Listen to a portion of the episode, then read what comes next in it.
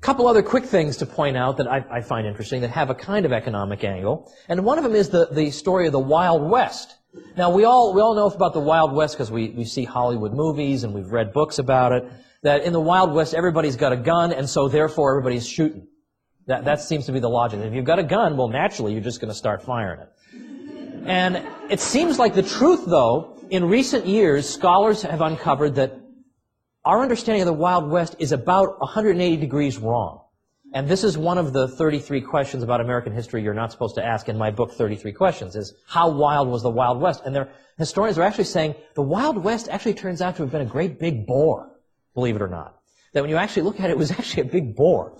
Um, Larry Schweikart from the University of Dayton uh, has estimated that fewer than a dozen bank robberies occurred in the entire frontier west from 1859 to 1900.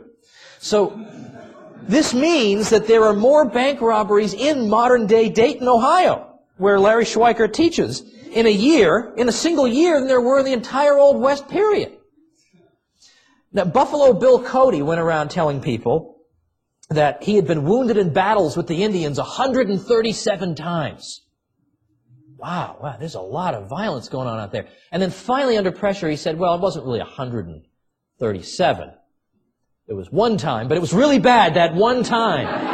It's really bad. But it was that this sells dime novels better. If you say you were wounded 137 times. So actually the consensus, evolving consensus seems to be that the Wild West was not really quite so wild. In fact, there's a book called The Not So Wild Wild West that came out a few years ago from Stanford University Press uh, elaborating on this and, and uh, displaying some of this uh, important scholarship. Well, what's interesting about it is here's a place where you would think this is a disaster waiting to happen. People are rushing out there, uh, by and large, because they want to get gold. It's been announced that there are gold discoveries there. People are rushing out there. Americans are going out there of all races. There are people from Europe going to California. There are people from China going to California to get gold. No one intends to make his home there. People are going to get their gold and get out.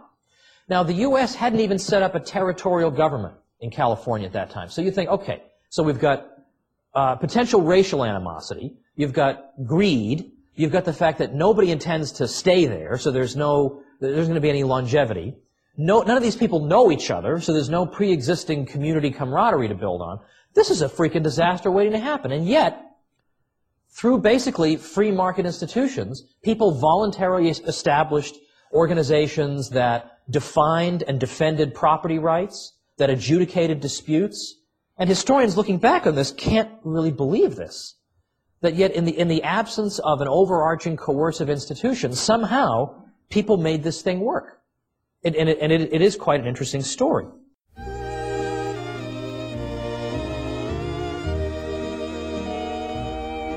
Oh, give me a home where the buffalo where the deer and the antelope play, where seldom is heard a discouraging word, and the skies are not cloudy all day.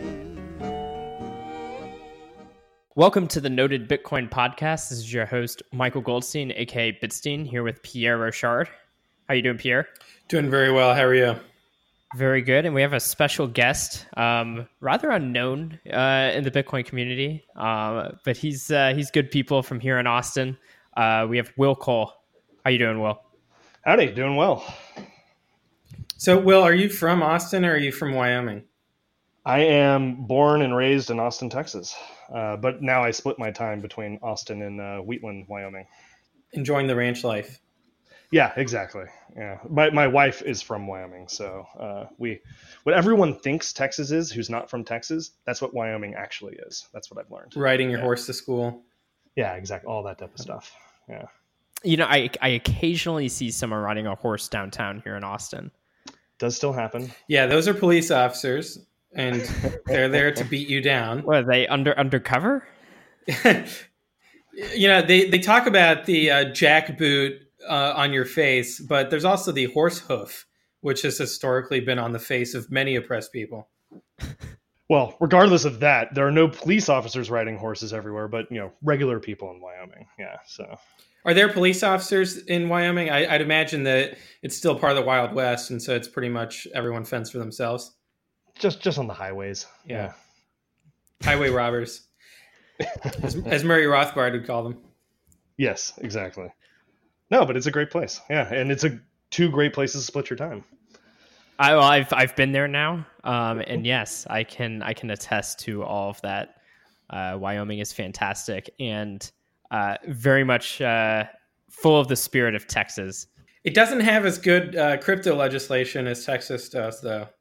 Or sorry, Ah, we are going to the other learn way around. otherwise tonight. Yeah, yeah, yeah. Uh, the the Texas people have a lot of ground to make up. Uh, Wyoming's putting uh, not just Texas, but uh, you know, uh, f- you know, 48 other states to shame as well. So uh, what Texas we're has for it going is the uh, gold depository, right? Yes, Yeah. the Texas Bullion Depository. They, That's uh, serious stuff. Gold, silver. They even have like palladium and stuff like that, but no Bitcoin. What's going on? Eventually, they'll start like a multi-sig uh, service. Maybe Unchained will partner with them, and then you'll have Yeah. the. Uh, Yeah, Governor first. Abbott, I know you're listening. Um, we can make this happen. so, Will, uh, you know, like I said, you are a little kind of uh, a little under the radar uh, in the Bitcoin world. Uh, could you tell everyone just uh, a little bit about how you got into Bitcoin? Sure, yeah. Um, definitely uh, not very well known. I've been uh, I've been not working actively in Bitcoin, but uh, the way I got into it was uh, it's hard to it's hard to get started without mentioning my brother uh, Napoleon. So I would say it was around April 2011 uh, that that's the first time I can find any evidence of my brother and I speaking about Bitcoin um, intelligently, at least. And really, when it comes down to how I got into it, um, it it's my brother. Uh, he is a man of many talents, and one of those talents is finding about secrets of the world. And Bitcoin was one of the many secrets of the world that he shared with me uh, there in the spring of 2011. And to be perfectly honest, it took me a while to catch on, but uh, I, I consider myself fairly well primed to sort of get Bitcoin. Um, at the time, we were living on Gold Street in Manhattan. We had a, an apartment that overlooked the Federal Reserve. I was staring at it every day for years, you know, from 2007 to 2011, actually, before we moved out. And I'd been thinking a lot about uh, QE and the financial crisis. I had recently sort of made the jump over into Austrian economics and gold. And by the time I hear about Bitcoin, you know, several years after its inception, uh, I also had an economics background in college and a semi-technical background as well as a programmer when I was younger. It uh, it just made a lot of sense. Um, there, you know, all the stars were kind of aligned for someone like me to get it, even though it wasn't really well known at the time. Uh, there were some other influences in those early days, but uh, really, uh, Napoleon's where, it, where where most of it came from. So you've just kind of been in there ever since. Yeah, yeah. It was going to you know early versions of the BitDev uh, meetup in New York, uh, as well as meeting a lot of people that uh, once my brother had left uh, New York and come to Austin, there was a whole crowd of oddballs in Austin, of which you two were uh, actually part of that that group of people, and.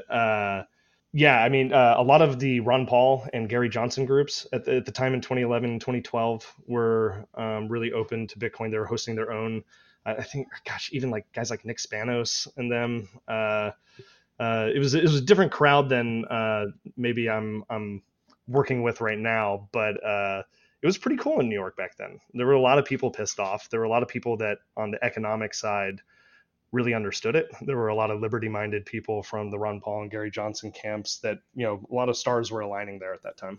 Nice. So now, you, I mean, you've you've found your way into uh, sort of uh, the political realm up in Wyoming. I want to make sure I get it correct. It's the Wyoming Blockchain Task Force. That's right. Yeah, the Wyoming Blockchain Task Force. It's been going on for this is really its second full year. It just ended um, a couple weeks ago in Laramie, and essentially what the Wyoming Blockchain Task Force is, um, you know, to give credit where credit's due, it's really the brainchild of a local legislator named uh, Tyler Lindholm. It's an awesome guy. uh, who uh, three years ago had the idea that he wanted to push through some uh, legislation, especially around like money transmission and a few other things that uh, would uh, help the people in Wyoming um, have access to Bitcoin because uh, and other cryptocurrencies. And the issue was at the time was Wyoming and I think three other states had pretty onerous laws around their money transmission that essentially meant that all on ramp, off ramp products, all exchanges had to shut down because they had these capital requirements that were required of certain money transmitters that essentially if you were holding if you were selling someone a bitcoin at $5000 or you know at the time a few hundred dollars you would have to have that much money backing it up available um, in in us dollars so of course the exchanges all shut down in wyoming i believe that was in early 2015 that the exchanges shut down so uh, tyler had, uh, and this is you know him telling me this. I'm not sure if this is 100% accurate, but he had tried to get some legislation passed in Wyoming that would loosen up these rules and get Wyoming caught up with the rest of the states. Um, you know, if you were a Wyoming person and you were connected to a Wyoming bank account, you literally couldn't buy during these years, and um, those uh, bills were really hard to get through. In fact, he was failing, and so he and a few other legislators got this blockchain task force set up uh, along with the help of uh, Caitlin Long, uh, who's a, a, not a legislator but a concerned citizen Wyoming native, and uh, they're really sort of the brain trust that got this task force set up. Um, I believe in early 2018 or maybe late 2017. That's right, and I mean, th- there's been a lot of progress uh, around that. Like, uh, if oh. I remember correctly, you know, Wyoming Wyoming citizens are no longer barred from being capable of purchasing Bitcoin. Oh yeah, and it's gone way further than that. It went from sort of the dark ages in Wyoming to um, to really leading the way and having lots of other jurisdictions copy. So if I can give a little bit more background here, so the way it's set up is really interesting. Um, I've never been involved before this in anything government or quasi-governmental, uh, and I actually came into it uh, pretty skeptical, uh, to be honest. So the way they have it set up is I, th- I believe there's six legislators on the uh, task force, along with um, three citizens uh, that get to advise them and, and, vote on certain things. The issue that I had early on was I was I, kept on hearing about this through friends of mine in Wyoming, but I didn't really I wasn't really following you know law for law what they were doing, and I had seen one come across my desk that. Uh, someone had uh, in in the Secretary of State's office, I believe, had asked me, "What are we supposed to do with this bill that just passed? Um, can you tell us how we can comply with it?" So actually, Jimmy Song and I looked at that and wrote back a letter to them saying, uh, "You can't. It's impossible to comply with this law." And uh, that did two things. One is it got the Secretary of State's office interested in our you know, or, or, my expertise on this. It also kind of ticked off Tyler and uh, some of the other guys saying that this law was passed and uh, it wouldn't work. So when I got invited to join, uh, I was coming in kind of skeptical, having seen really just barely any of the work that they had done, and I was uh, quickly, very very quickly, uh, persuaded that what they were doing was exceptional, and that I was uh, just sort of a know nothing cynic before. Uh, and in fact, what the vision that Tyler and Caitlin had for this group was profound and uh, really groundbreaking when it comes to legislation um, in the United States. And if you think of what they're doing, what they're actually trying to do is they're trying to attract economic development in Wyoming. Uh, so they want to pass laws that will make businesses want to move there and open up offices and transact there, um, which essentially means that they're trying to sell sovereignty.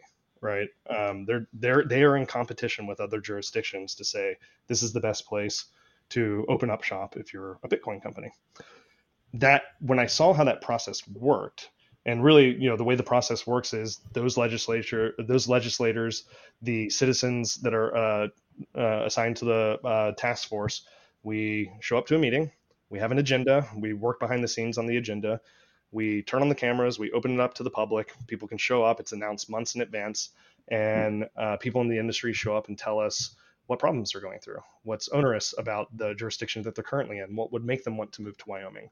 Uh, we have our own ideas of what we'd like to achieve as well, but uh, I was kind of blown away with how awesome that was. And even after the first time, I was still skeptical. It's like, oh, there's no way any of this stuff is actually going to happen.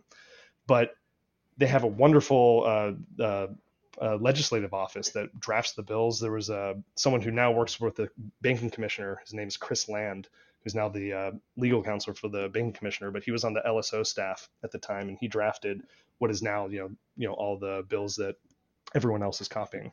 So the whole process of it was very new to me uh, and uh, and going in with a cynical idea of what they were doing and then coming out uh, just hugely impressed especially with what uh, tyler and uh, caitlin had sort of envisioned long so there's like a, a fiat legal system uh, this uniform commercial code or whatever you see.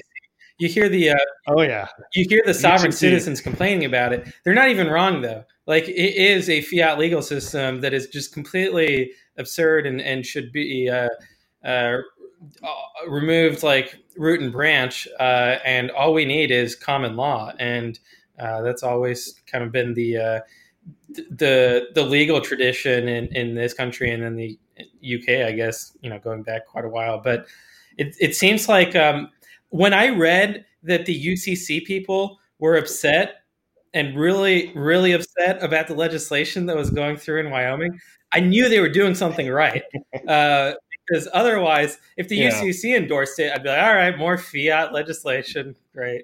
But now, well, you know, we, we play kind of both both sides of that fence, right? Is that yeah, sometimes it's fun to go poke the bear, and uh, and uh, we don't care if we tick people off in certain circumstances. In other circumstances, you want to actually make a you know make a damn difference, and so you you talk to the people that are I don't even know it's some crazy commission um, that that are the stewards of the UCC uh, process, uh, or you need to deal with FinCEN or uh, you know something like that, and you do want or even other state regulatory bodies. You know the banking commissioner has been a huge supporter of what's going on, so. Yeah, you, you know, on some things we are intentionally poking the bear and trying to tick people off. Uh, uh, and in some cases, we are trying to conform and make sure that the things that we pass are going because ultimately the goal is you know economic growth in Wyoming, right? Uh, diversify the economy there. As you know, Wyoming is a very very heavily energy dependent um, uh, economy, and while the economy is fine, it's not broke or anything like that. Um, the last ten years have not been nice to fossil fuel economies in the United States. Uh, coal mines are being shut down. Um, you know, you know there could be fracking legislation that hurts some of that sort of thing. So a place like Wyoming that is dependent on that needs to look to the future. And so, you know, that's a long way of saying like yes, we have pissed off people like the UCC in certain circumstances, but we're also you know keeping an eye on you know our ultimate you know duty here is to um, pass legislation that's going to help the state. Yeah, I mean, if they if they are wise, uh, they will look at these laws and be like, all right, now this is going to be the UCC model laws, uh, even though you know we didn't necessarily agree with everything in it. Uh, we've got to we've got to adapt to Bitcoin because it's going to be a lot harder to try to get Bitcoin to adapt to us. Well, I think there's something to that. Uh, I, I, will not claim uh, that we are the most influential people on the UCC by any means, but uh, they are aware of what we're doing. Some of it's making them mad, some of it they're adjusting to, and it really helps when we have several. You know, I mean, when I say several, lots. Uh, I don't, you know, six, seven, eight other states that are. It, you know, some extent, just copying and pasting the laws that we're doing and uh, and getting them push through. Uh, it's actually, I think that's both great and keeps us on our toes because we do want to win. we want we want the Wyoming jurisdiction to be the most uh, uh, amenable to Bitcoin businesses, to uh, so people move there and uh, do business there. It's also got to be pretty cool to be the uh, torchbearer for uh, creating more freedom in the United States. Oh, I, I, I don't take that lightly at all. It, it's super cool being able to do that. Uh, and it's one of the reasons I've been so happy to team up with Tyler. Uh, Tyler's someone who takes that very seriously. That's a, it's a little bit of an external motivation, but uh, it's certainly, it's certainly a motivation. So like this is possible because of federalism, right? And um, the, the states have been described as laboratories of democracy which uh, is a, a, great statist metaphor. I like it. Uh, the problem is that there's a lot of people who are like, all right, there's too in, too much inconsistency between the states. We need a federal solution. So then, if you want to be doing Bitcoin business in the United States, you don't have to go to 50 money transmission licensing processes. Instead, you just get mm-hmm. a federal process. And so they're trying to federalize it. But that would kind of reduce the uh, experimentation like this that would be possible. Yeah, I, there, there's kind of two things that I think about on the one is just kind of as an aside, even the liberal members of state legislators, uh, leg- legislative groups are, you know, 10th Amendment advocates, right? Because it gives them more power. Uh, but uh, the, yeah, I mean, we think a lot about preemption, you know, federal preemption on a lot of the laws that uh, we are thinking about or, you know, pushing to be uh, passed. Uh, we, in most cases, don't want to trigger that.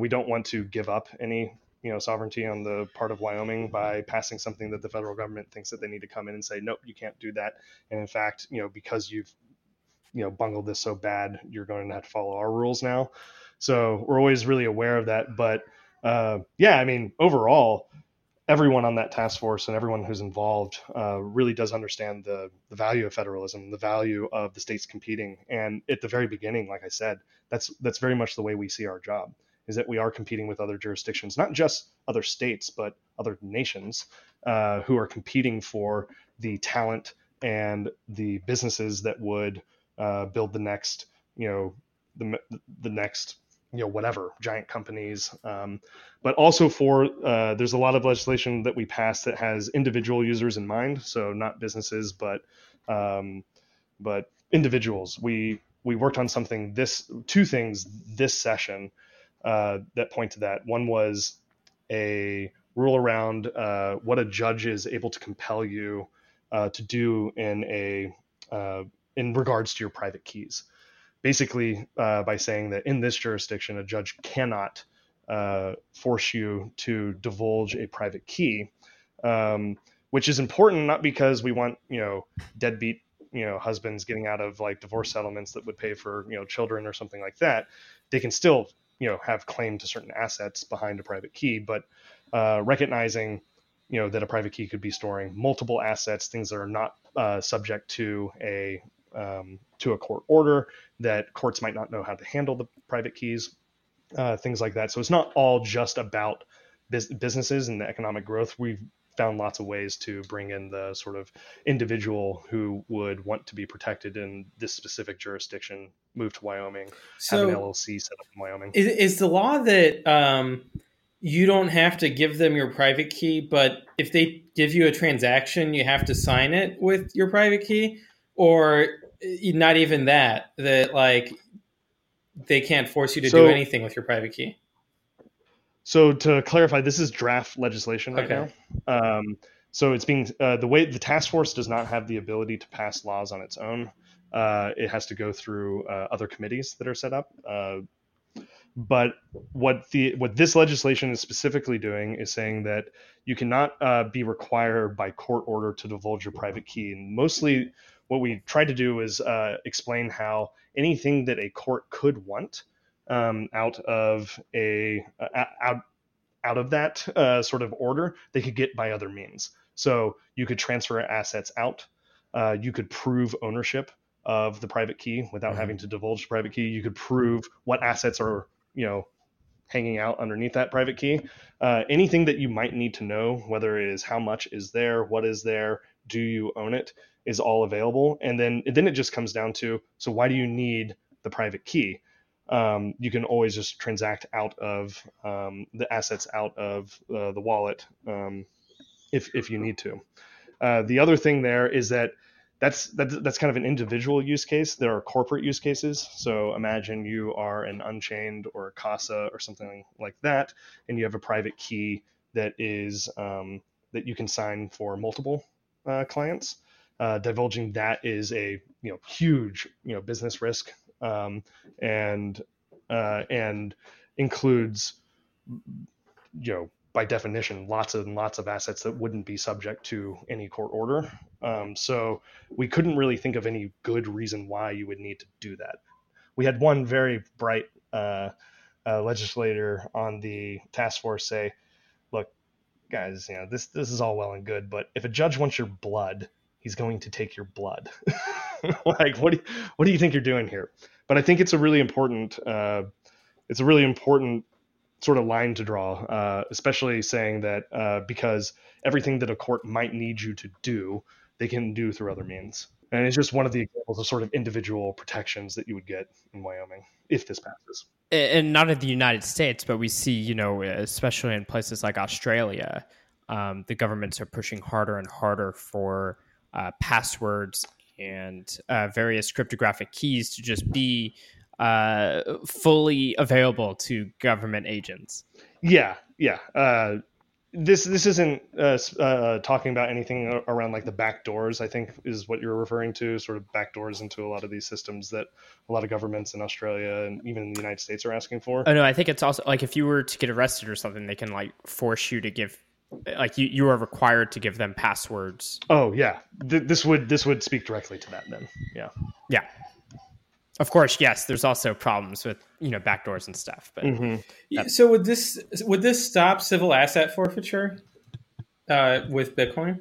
No, not necessarily, uh, because again, while while uh, you can't be compelled to uh, divulge your private key, they can uh, request the assets underneath it, right? Just like they could in a right. divorce settlement or anything like that. And you know, for some people, that's one and the same thing. They'll say, "Well, I'm not going to give you my private key. Are you going to send the assets?" No. Then you go to jail, and there's nothing we can do to stop that. Right. Uh, and in, in in a lot of cases, we shouldn't be doing anything to stop that. Uh, well, but I feel like if if you like with cash, they can just take it, mm-hmm. right? That they, um, if they have to put you in jail, then I would imagine that there's more judicial review of the case than them just taking your cash if it's just sitting out. Sure. So I think Bitcoin in general solves the problem of civil forfeiture uh, in those in those yeah. types of cases, so that it would have to go. You know, that's at the discretion of what some police officer that pulls you over and sees a bag of money in your car. Uh, yeah. I think judges are typically pretty good on these matters, right? Uh, and I wouldn't want uh, people to think that the laws we're passing are because we don't trust the judges or something like that. It, that's not. no, it's it, this is to get things in front of the judge. Yeah, exactly. Um, yeah, so I, I, I, don't, I don't think that this law helps in that scenario that you're talking about any more than Bitcoin already solves that, right? Bitcoin's already fixed that by making it, you know, they don't have access to your private key unless you've done something remarkably stupid, uh, and they're not going to get it anyway. And this law doesn't really uh, address that issue. So yeah, those those are examples of the uh, the type of stuff uh, we've been working on this time that that we're where we're trying to sort of differentiate the Wyoming jurisdiction versus others, not just on the business side but on the individual side. But we've done a hell of a lot with uh, on the business side, um, including last year. So, do you want me to jump into those? Yeah, definitely. Cool. So, some of the fun things uh, before I joined, uh, so last year, they had started out with uh, really that that money tran- transmission law. So it was all about transactions that it's legal to to transact in Wyoming uh, with uh, Bitcoin and making sure that uh, none of the laws in place were going to put us at a disadvantage to any other jurisdiction there. We're t- trying to take it one step further in a very uh, close vote. Uh, we've sent off to committee a uh, repeal of the money transaction law in Wyoming mm. so that we would not require a money transmitter's license. I don't have really super high hopes for that one, uh, but uh, it was uh, something that was you know fairly popular amongst the uh, public uh, testimony that we received and uh, on the task force itself. They had um, done a token taxonomy act, which was basically giving definitions to the different types of crypto assets from virtual currencies to oh geez that's the only one i actually care about. So uh, there were other ones uh, there was it was called the ico bill basically. Uh, virtual currencies securities uh, and um, shit coins. yeah yeah. I forgot the other one. Uh, but again was good from a jurisdiction standpoint to actually define what these things are let people know what you consider to be a security what you consider to be a uh, utility token that's the word i was looking for uh, and what you consider to be an actual currency or virtual currency like Bitcoin. And uh, so they had worked on that. That was actually pretty groundbreaking. Uh, to my understanding, there was no one who had codified in law, and that is a law, by the way, that's been passed, uh, who had codified that in any jurisdiction to give um, anyone working on a project, whether it's Bitcoin or otherwise, uh, certainty on how the local uh, regulators were going to deem the assets that they were um, selling, transacting with, anything like that. The real big one, though, in my mind, uh, recently, Wyoming has a good history of this. Uh, Wyoming was the inventor in the United States of the LLC, which, of course, everyone's you know taken to is uh, the SPDI bill, uh, the Special Purpose Depository Institutions, and this is the one that got me. It it started last year. We've worked on it a lot this year, and this is the one that I think is going to catch a lot of people's eyes here in the next few months. Um, you know, after February when this all gets passed into law. And to make it super simple, what an SPDI is is a it's a corporate formation uh, that is essentially setting up a non-lending bank. So for all intents and purposes, it is a bank, but uh, you you can't lend. And the reason that's that qualification is important is that that's where a lot of the onerous regulations come in that have plagued a lot of the Bitcoin businesses, uh, especially the on ramp, off ramp, exchange type businesses and payment processors that need connections into the fiat banking world. Uh, and yet, for organizational purposes, they get cut off from that um, from that banking world somewhat randomly it seems like sometimes depending you know uh, on what regulatory pressure they're under or what um, they're doing themselves the spdi essentially allows them to create banks uh, non-lending banks and because they're non-lending they're not part of the fdic the fdic doesn't have jurisdiction over um, uh, or doesn't doesn't have the ability to meddle with uh, the operations of these businesses like they do other banks, which is often where a lot of that pressure comes from.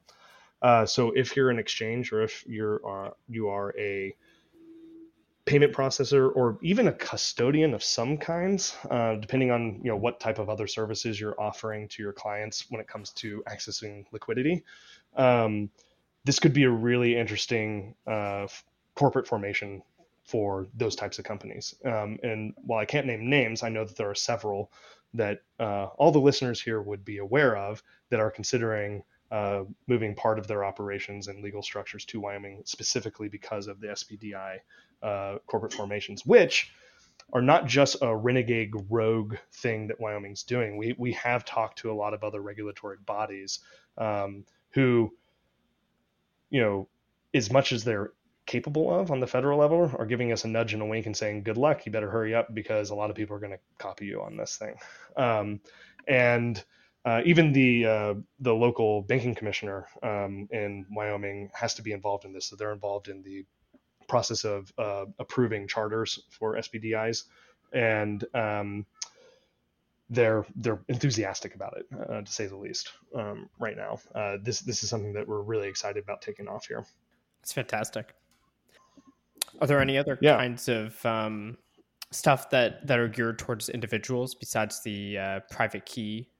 We've had some other things. Uh, so this year we also it, it's a it's a little bit broad the way it's written right now, but it passed I think unanimously. We're we're sending off a bill that uh, has to do with contributions uh, that programmers would uh, give to open source projects. So the long and short of it is you cannot be I, am so bad at legal speak. I don't write these bills, after all. You cannot be found guilty of a crime solely for contributing code to a project.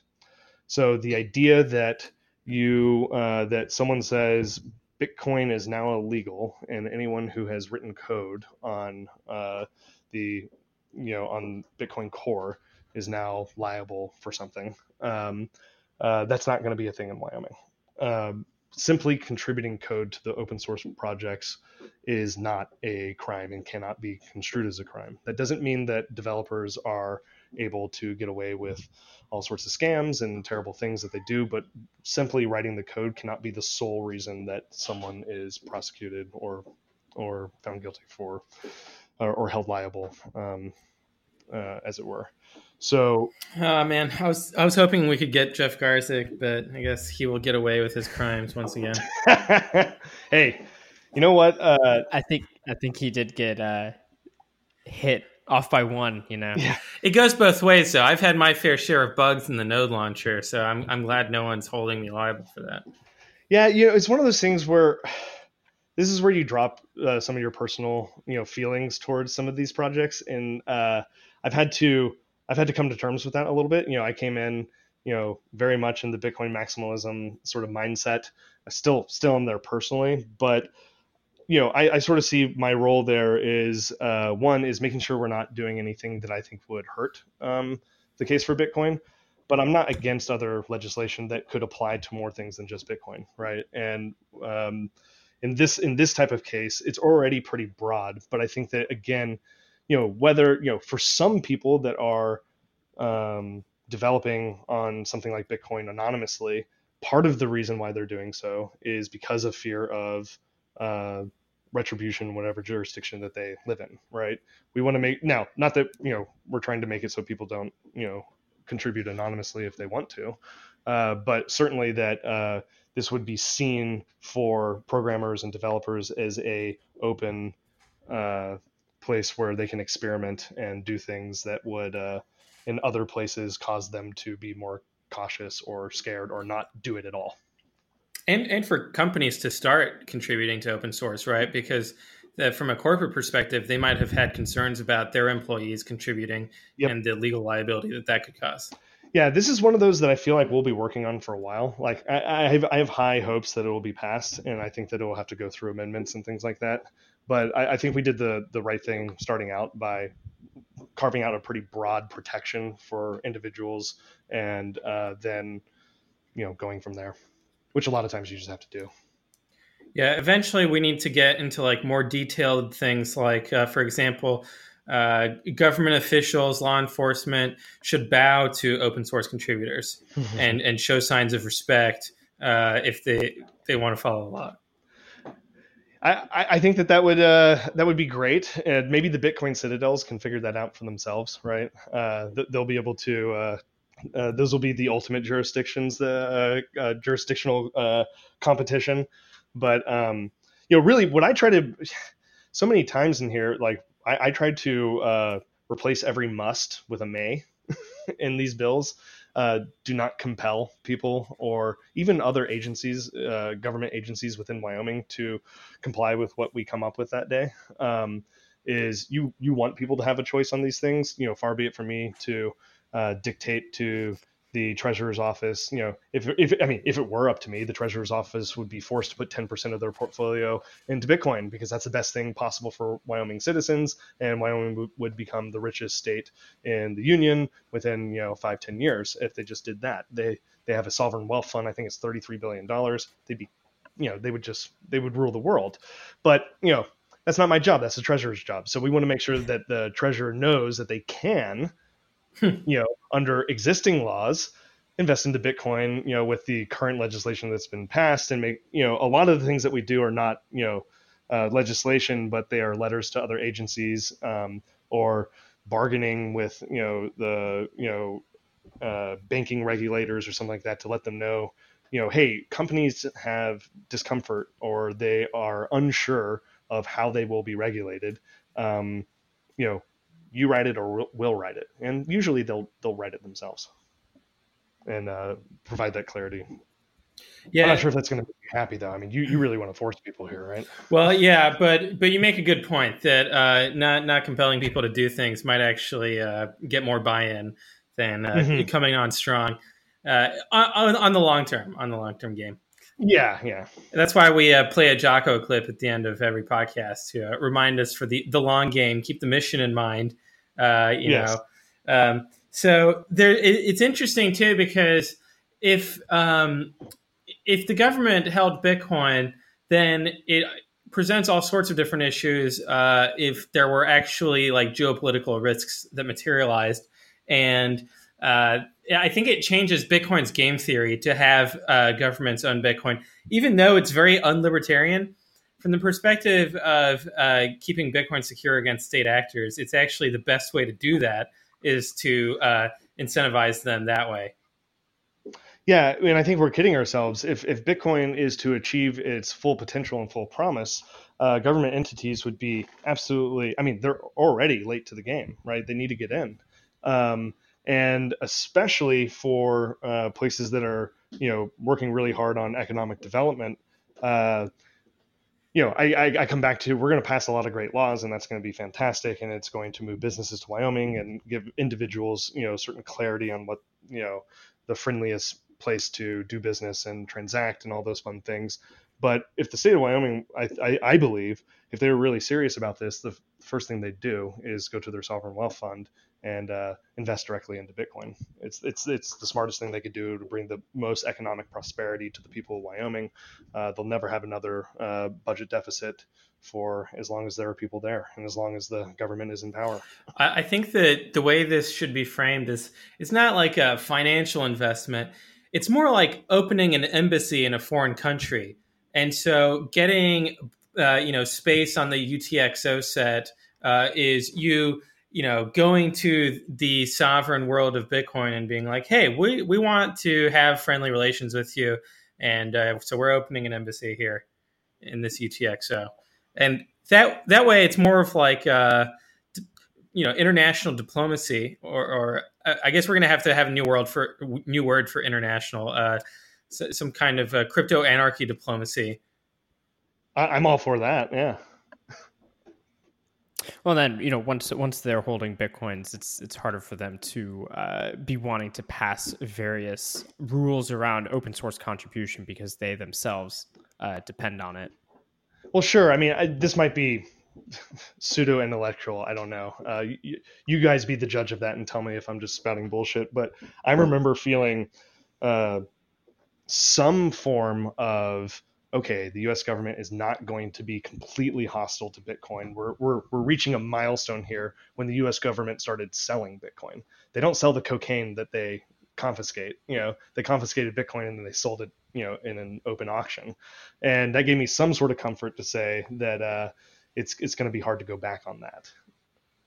Yes, yeah, I, I had the same feeling around the same time. Although uh, I think that the, the government does owe it to Ross Ulbricht to uh, get his uh, stolen bitcoins back to him. Yes, uh, I I would agree with that.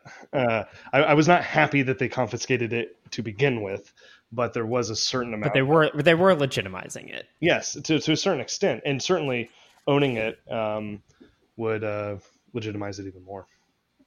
Well, and even thus far, I mean, we've seen some cases of various people, whether it's uh, Brad Sherman calling for an outright uh, like outlawing of of Bitcoin to um, I forget the man's name uh, here in here in Texas who wanted to do some absolutely ridiculous uh, sort of privacy invasive uh, legislation around uh, Bitcoin purchases um, like at stores and stuff, um, with sort of know your customer rules yeah. for businesses. Um, but generally, that was great speaking, for Wyoming, by the way, especially the uh, the Texas legislature, because uh, I believe Tyler and Caitlin came down to film and talk to that person and film outside of the state capitol. You know, uh, begging all Texas businesses to uh, not begging, sorry, advertising uh, uh, the opposite uh, thing that was going on in Wyoming. In fact, you know, nothing's better than other states doing that. At least for our purposes in Wyoming right now, you know, we're we're we're building the anti-BitLicense. Uh, yeah, and yeah. Uh, so the more states that uh, screw that up, uh, the better for us. Right, uh, but but generally speaking, it's actually difficult to come up with too many outright hostile uh, instances of of the United States government being anti-Bitcoin.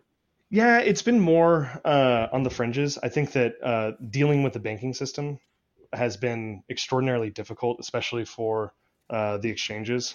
Um, so, more from the practical sense. Yeah, it, it's been about operations. It's just been a slog to get through, and randomly, you know, your bank as an individual, uh, because you are pulling uh, pulling out dollars from one of the U.S. exchanges will not accept your deposit. You know, there's all this friction right now that's not outright hostility from a government sense, but has been at least the sorry the most charitable it's been uh, that people have been confused on how to deal with this, right? And that's why it's important that you know I, I do hope over time that more and more states adopt the type of stuff that we're doing in Wyoming right now because it'll be good for everyone in the United States, and that matters to me. But uh, a lot of that just comes from businesses not knowing how they're supposed to act here. Uh, some of that neutrality from the federal government and state governments and state regulators uh, has turned into really uh, sporadic enforcement of certain you know laws that are on the books and different interpretations and things like that. And when you talk about really building that that business infrastructure around bitcoin the things that we you know at least i uh, think are important for it long term you think about the certainty that you get by knowing that your business is going to be around tomorrow and that the thing that you're doing today is not illegal um, so it doesn't take outright hostility to make things extraordinarily difficult mm-hmm. but you know from an individual standpoint I don't care that much. I'm fine. I have my Bitcoin. I'm able to be self sovereign. Uh, I don't need their permission, and I'm I'm okay with that, right?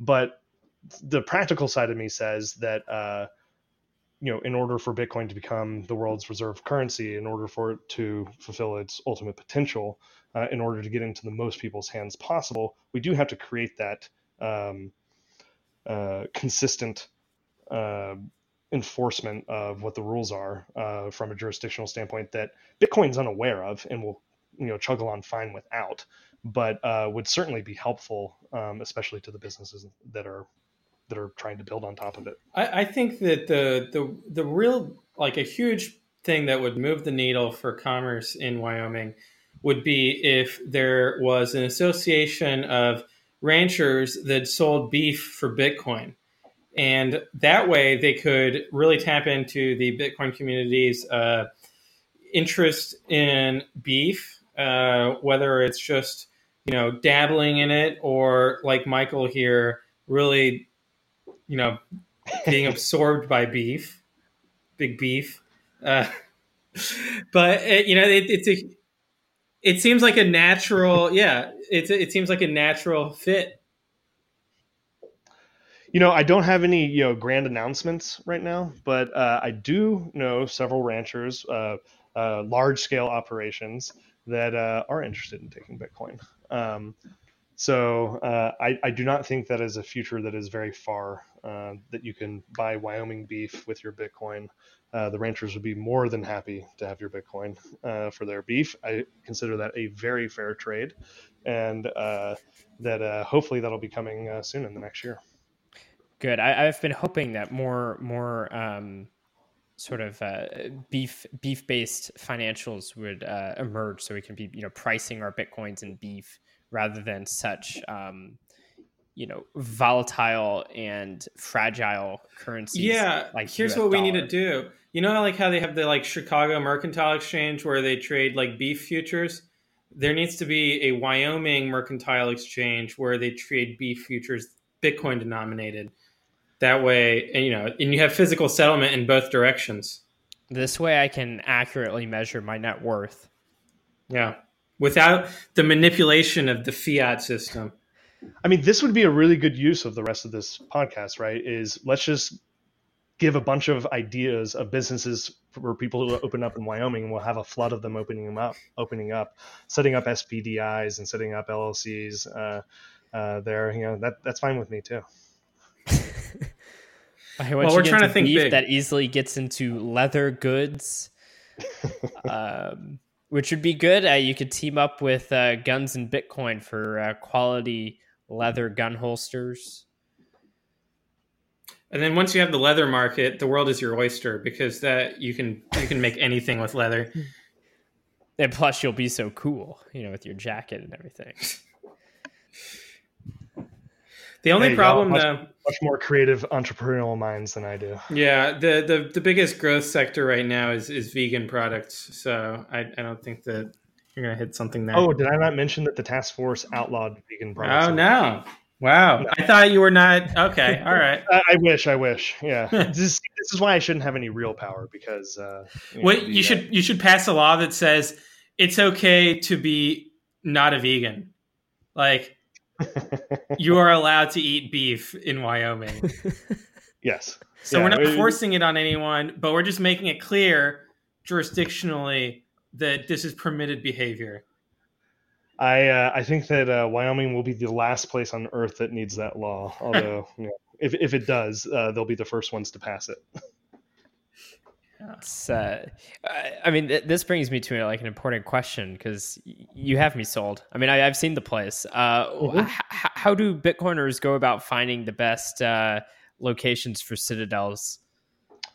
Oh well, uh, I'll, I'll stick to what I know best, which is Wyoming. Is uh, Wyoming is a you know I think you know let's talk about the qualities of the citadels that you need, uh, or the things that you would need for a proper citadel. I mean, one of those things is probably a food source um, to you know feed the population of whatever citadel you're in, and Wyoming is a great place for that. Uh, uh, they uh, uh, I I know of, and uh, it is a huge producer of beef cattle, um, sheep, buffalo, uh, all all sorts of uh, different you know herding animals that uh, that would be great for the citadel.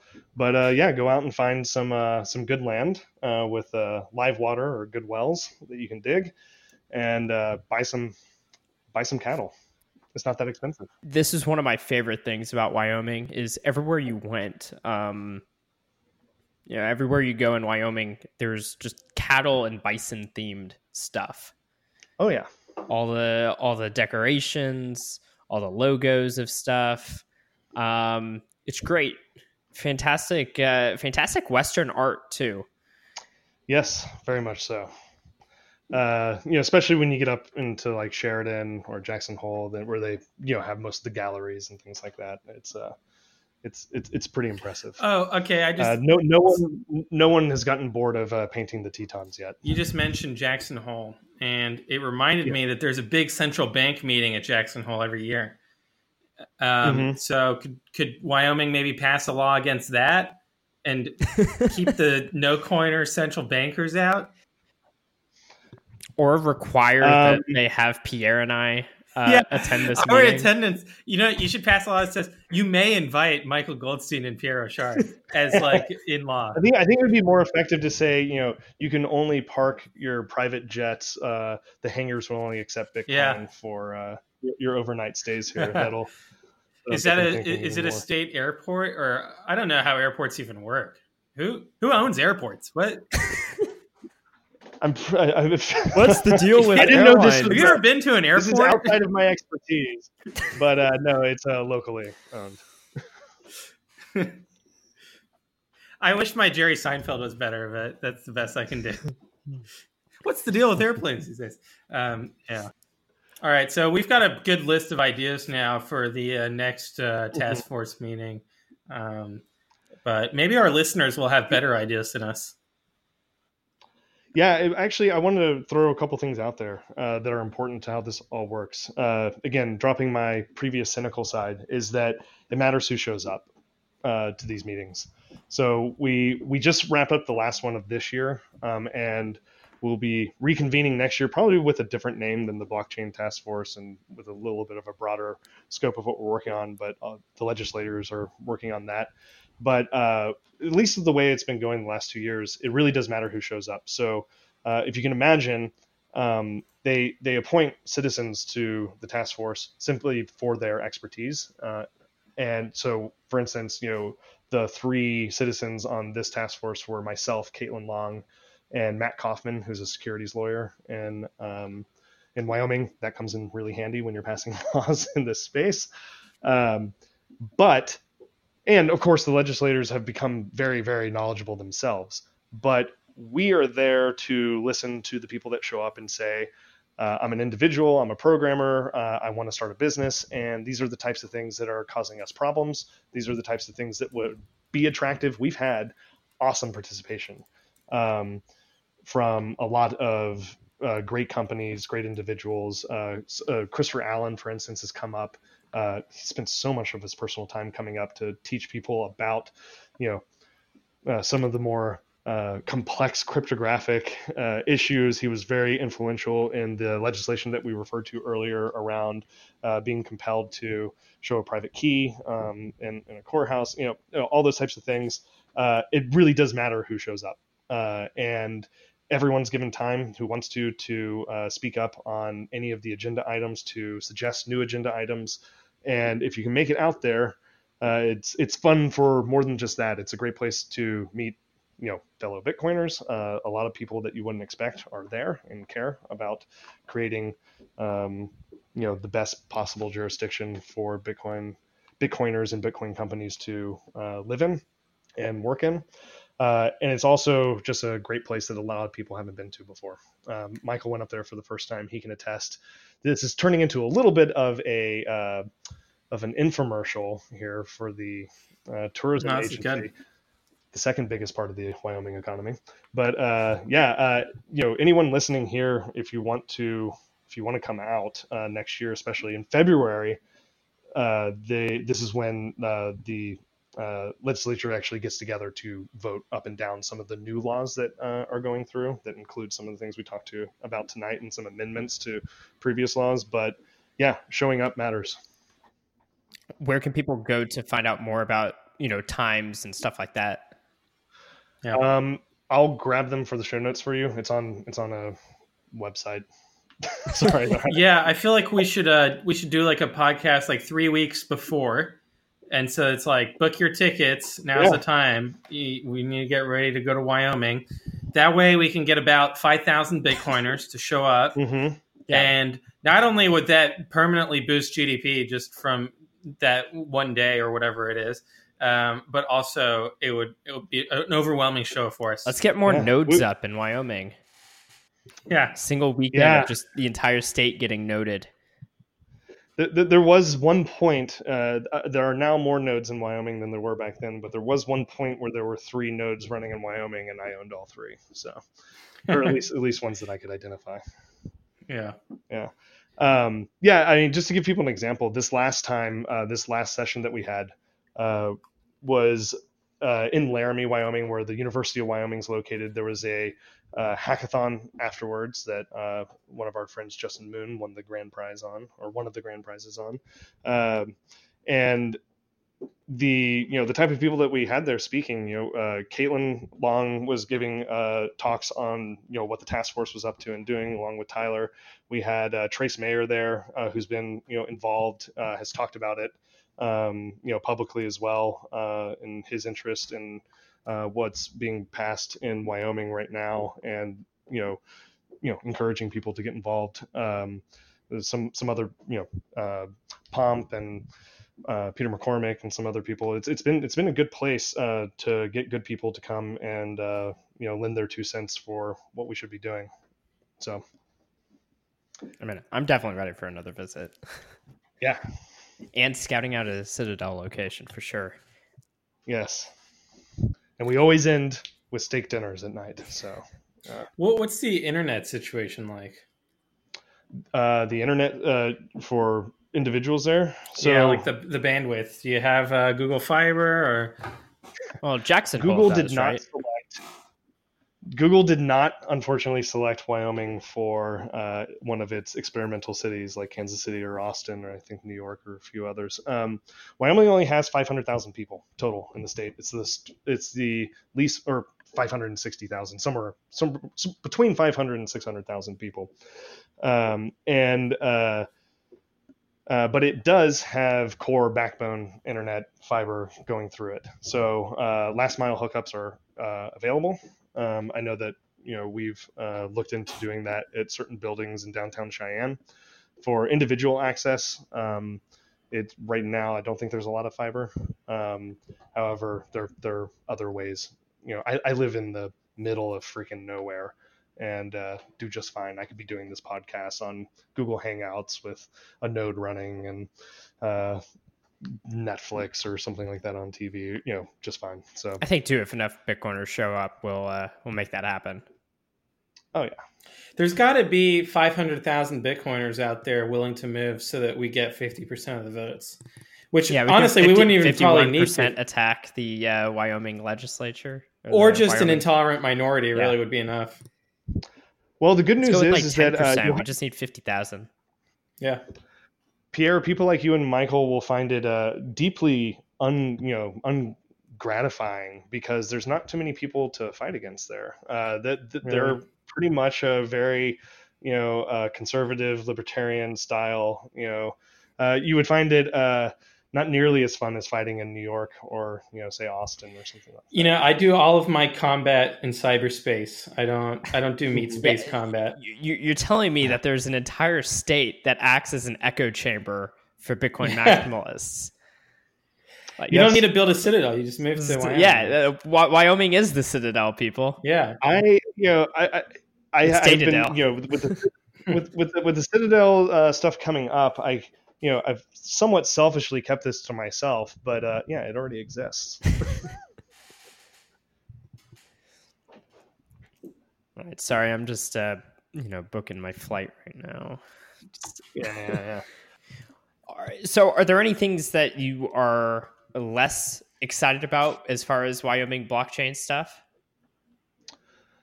You know, uh, it'd be easy to complain. There's some things that we pass that don't have anything to do with Bitcoin. Uh, that, uh, if anything, just make you know my eyes glaze over. Uh, usually, those come up because there's public testimony, and you know we have to take that seriously.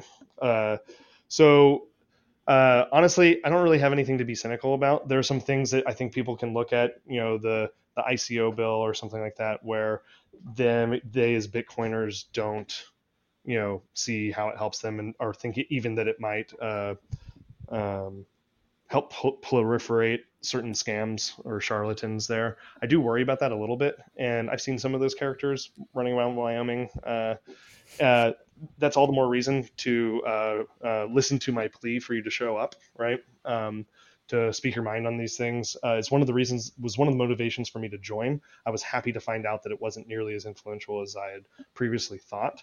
But um, yeah, you know, so there's there's a little bit of that, and if anything, um, it's just a distraction. Mm-hmm. Uh, we're not passing legislation. We're not putting things on that would be harmful to Bitcoin. We're not, you know, quite the opposite. You know, and uh, if anything, that aspect of it can sometimes just you know take our eye off the ball a little bit or waste a little bit of time. Uh, but really, I have nothing bad to say about what the task force has been doing, uh, the effort that they've been putting in, the laser focus that they've had on, uh, you know, helping out people trying to make Wyoming more attractive and doing, you know, right by their mandate, which is to, you know, drive economic growth um, in the state. Which I think, uh, I think, very, very really, what they're doing has a good chance of uh, doing just that. That's fantastic. Um, so, I mean, do you think that there's like just a like let's say like uh, ICO bills and stuff pass? Um, is your non-cynical view just that it uh, it doesn't harm Bitcoin? Yeah, even if it helps certain scams. Pretty much. Uh, and to be honest, like once I heard Caitlin talk more about it, um, you know, she was very upfront with people. It's like, yeah, you know, there there are going to be some scammers that show up here. I think that again, this being the first sort of government, you know, task force entity, you know, program that I've ever been involved with, uh, one of the things that I realized that, uh, that, they were doing, and Tyler, you know, has very good, uh, or very strong, uh, Tyler Lindholm, that is the the, leg- the the chairman of the task force's strong libertarian pedigree, is that um, a lot of all of the bills that we've been passing have been, for, sorry, not literally all, but the vast majority when it uh, when it comes to individuals have been permissive bills, uh, allowing people to do things where otherwise they were unsure if they could do or were outright not allowed to do. And where they've been restrictive, they've been restrictive on the state and federal agencies that might you know prevent you from doing something. Um, to that, I know that's a you know kind of a weaselly you know broad thing for me to be saying, but that means that none of what we've been doing hurts Bitcoin directly. If anything, yeah, it could give some legitimacy to some projects that I personally don't um, don't agree with or want to you know want to promote. But uh, simply passing laws that uh, allow people to experiment and do things, I don't think is endorsement of those things. It's uh, you know opening it up to be a permissive place to uh, try things out. Um, because honestly, those things are going to fail on their merits anyway. Um, right. I mean, this is this is like a constant, you know, attack on Bitcoin maximalists that we we hate competition. Uh, when really it's just we, we accept the the full consequences of monetary com- competition. I, I mean, there, there, there are very few things I worry about less than the Yeah. competition from shitcoins. Um, honestly, uh, it boggles my mind. It, it makes me sad to see people get caught up in them, uh, to get Yeah. caught up in uh, so much of this stuff. But certainly, in my role in the task force, uh, as small as it might be, uh, I wouldn't want to forcefully stop anyone from you know participating in this. A lot of them end up becoming Bitcoiners anyway. So what's uh, um, and it's interesting. I've seen them also become Bitcoiners, but like really more anti shitcoin than we ever were. Uh, and so they're like really going the extra mile on Twitter in terms of the trolling uh, of altcoiners. And uh, so I think that people who get burned on them through the cycle uh, turn out to to be the the worst enemies of these. Yeah, I, I'm a little bit more uh, compassionate than some of my friends on, on these matters, but you know, not that I was ever you know actively shitcoining, but I remember in 2012 and 2013 being, you know, I had the smart contract bug a little bit. I was you know daydreaming, you know, fantasizing about you know all the different things that could happen there. That you know, when I heard of the Ethereum uh, project that was like, oh, some of these things actually sound. Everyone goes through their own sort of cycle there, but I would agree with the idea that a lot of people come out the other side um, just fine, and they don't need us. Uh, you know, uh, they might they might uh, get some ridicule ridicule from us uh, during that process, but uh, but uh, they'll make up their own minds. And uh, if there is any force you know involved in this, uh, they'll be forced to by the marketplace because uh, those projects and those coins will you know disappear like we've seen 99% of them disappear over you know the lifespan of bitcoin uh, again it's one of the things i worry about least um, Yeah. Yeah. Yeah. Yeah, the, the ultimate shit coin is the US dollar. Let's uh, keep the goal in mind. People get distracted. Yeah. Uh, I, I remember uh, Tyler was telling me a story, uh, Lindholm, about the one of the original uh, bills they tried to pass in the first uh, session that I was not a, a part of um, in 2018, and they were trying to get some sort of definition for Bitcoin to be legal tender uh, in the state of Wyoming.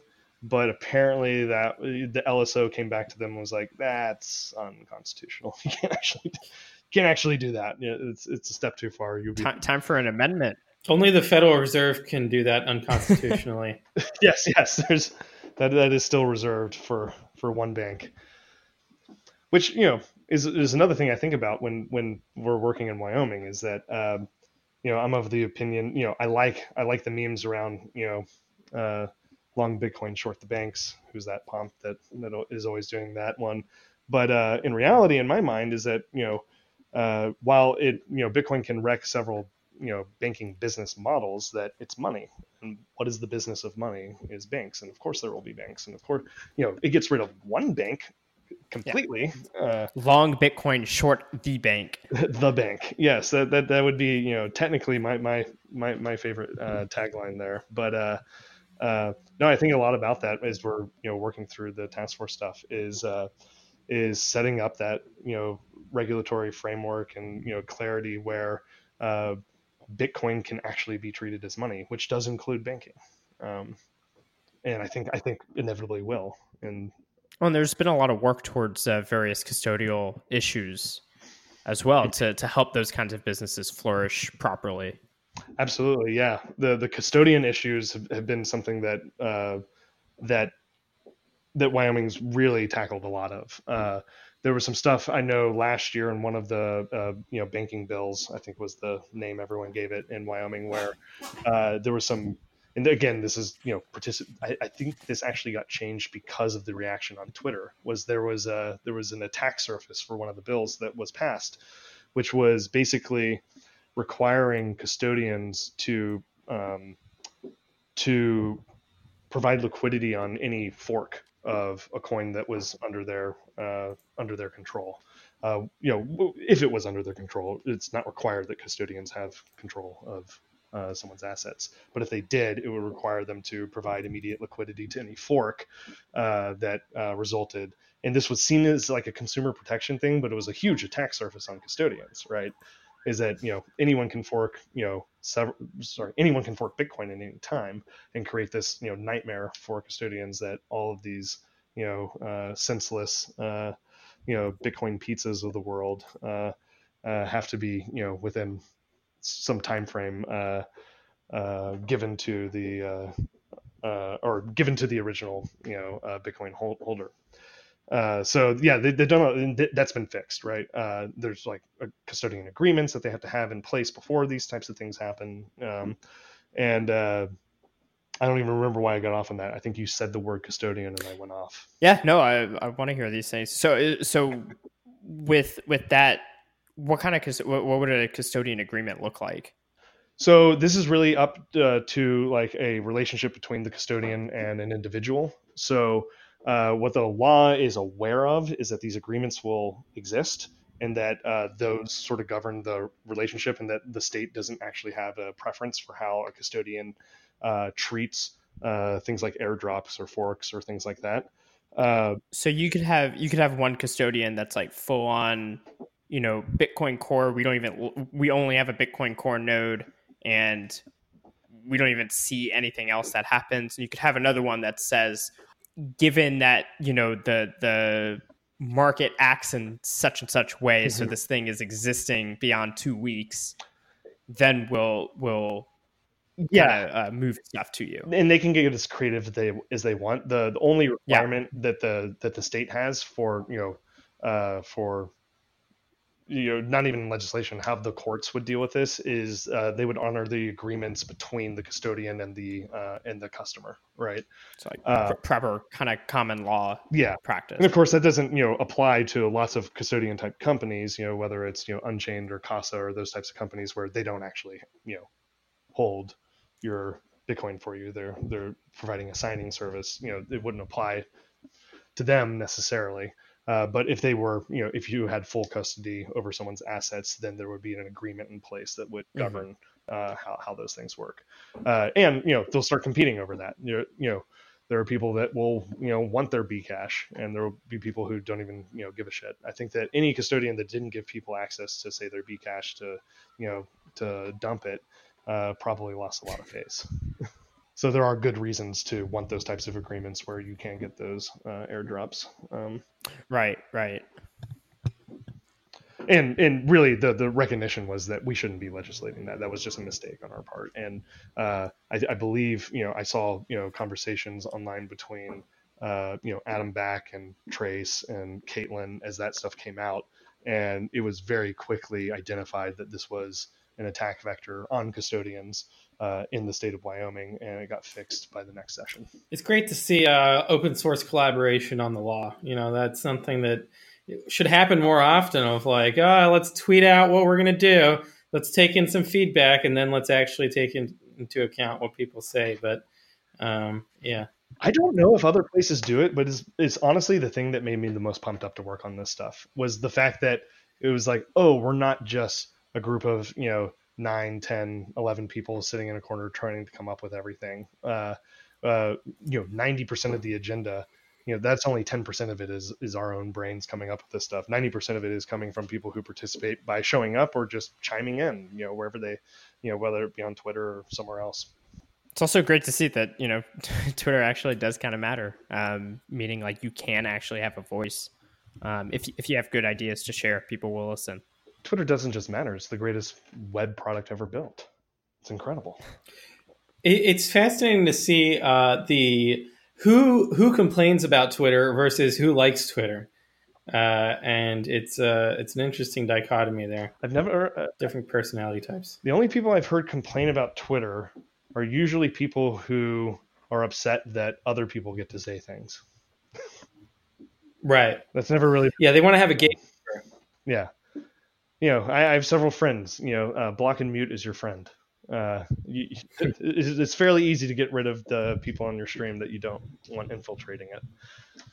But you can't stop other people from reading that that which you disagree with. So that's where uh, you know that's where the antagonism towards Twitter, I think, comes from. Yeah, uh, that's, that's probably the case. Uh, I see it exactly the opposite. It is by far the best product I've ever seen made for the internet and it's not even close. It's got to be open minded. Geez, I, came here to show about Wyoming, and now I'm shilling Twitter. Hmm. Gosh. Um, do you have anything else to show before we uh, close out the episode? Um, go to the uh, Bitcoin Stack Exchange site. It is an awesome resource. You've had people on like Murch before come and talk about uh, Bitcoin Stack Exchange. Uh, it's an amazing resource. I actually work at um, uh, Stack Overflow right now, and uh, this is one of our coolest, uh, you know, Stack Exchange communities. It's you know full of magical moments where you go and you know ask ask your question and Pieter Wuille answers it or you know Greg Maxwell answers it. Uh, it. It's a really cool place. We need people to uh, continue to contribute, which doesn't mean necessarily asking or answering questions. Uh, just voting um, can be helpful um, to make sure that the right type of stuff is there. Um, so go check it out there.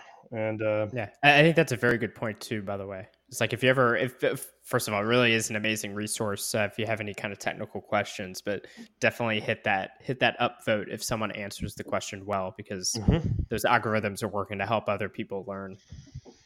Yeah, yeah, and I think uh, there's a lot of people who either go straight to Stack Overflow, where you know the rule set is made for Stack Overflow. Uh, you know what is on and off topic. The governance is different from the, uh, the, the Stack Exchange site. The Stack Exchange site is definitely broader.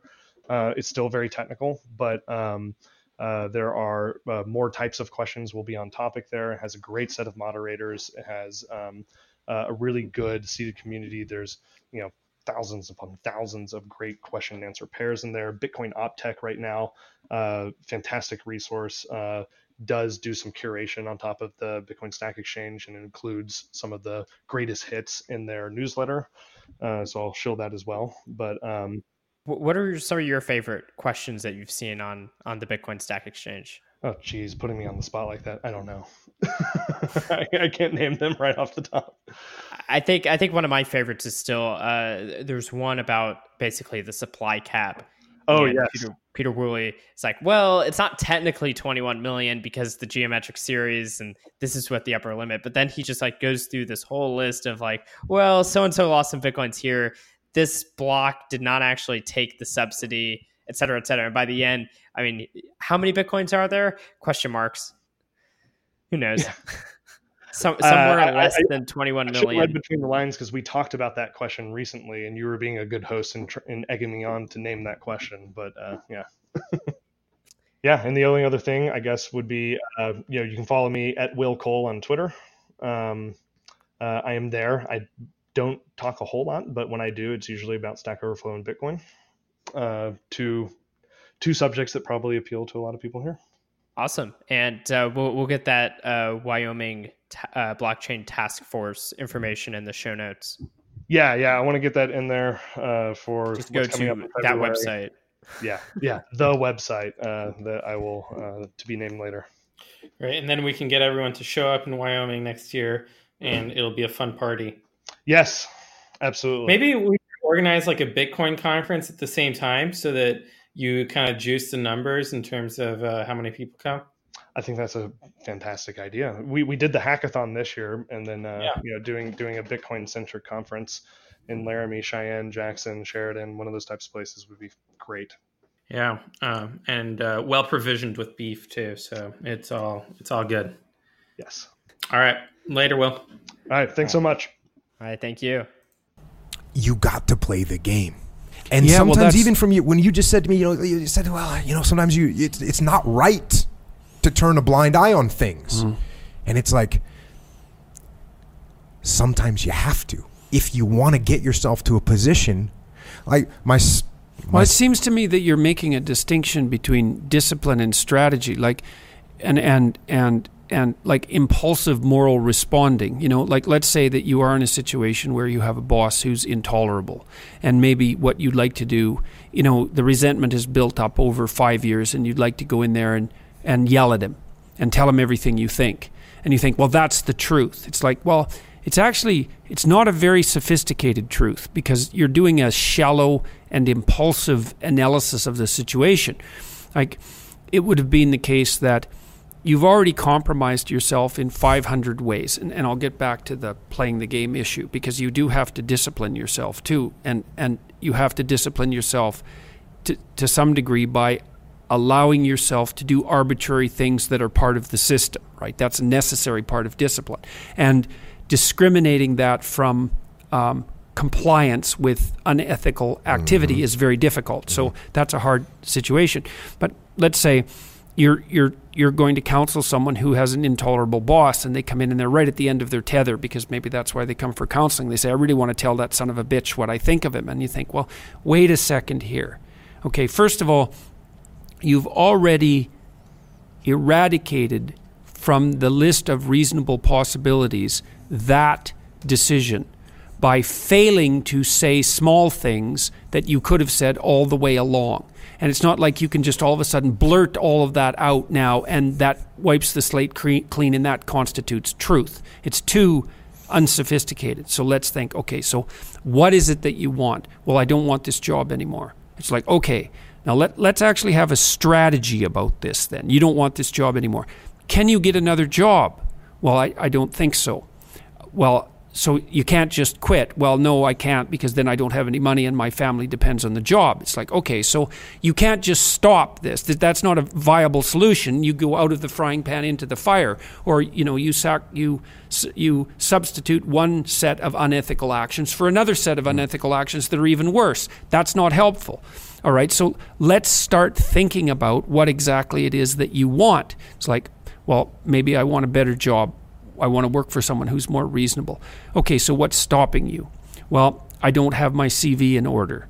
My resume isn't up to date. Well, why is that? Well, I haven't done it for five years and I don't like doing it. Well, why is that? Well, because I'm kind of embarrassed about it because it has holes in it and it shows where I'm mm-hmm. lackadaisical and where I'm not prepared. It's like, okay, how many things are there like that? Well, there's a bunch of things and they're all associated with how I've procrastinated in the past.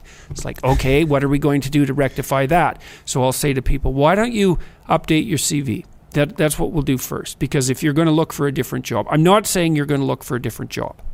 But if you're going to look for a different job, you're not going to unless your CV is updated. Yeah. So why don't you go? Also not going to unless you can get a good recommendation from this boss yeah, that's yeah, a tyrant. and well, so that's you, right. There's you gotta play the game. There's sometimes. ten strategic actions that you're going to have to take in order to make yourself able to move laterally or up. And the truth is isn't going in and yelling at your boss and telling him everything you think about him. The truth is trying to figure out the very very difficult process of how you put yourself in a better position. And that that like one of the things that's quite fun about this lecture tour is the letters that I receive or the stories that people tell me about switching jobs because they do realize that they're and I often talk to people about consulting their resentment resentment's a really useful emotion. Like it's really dangerous.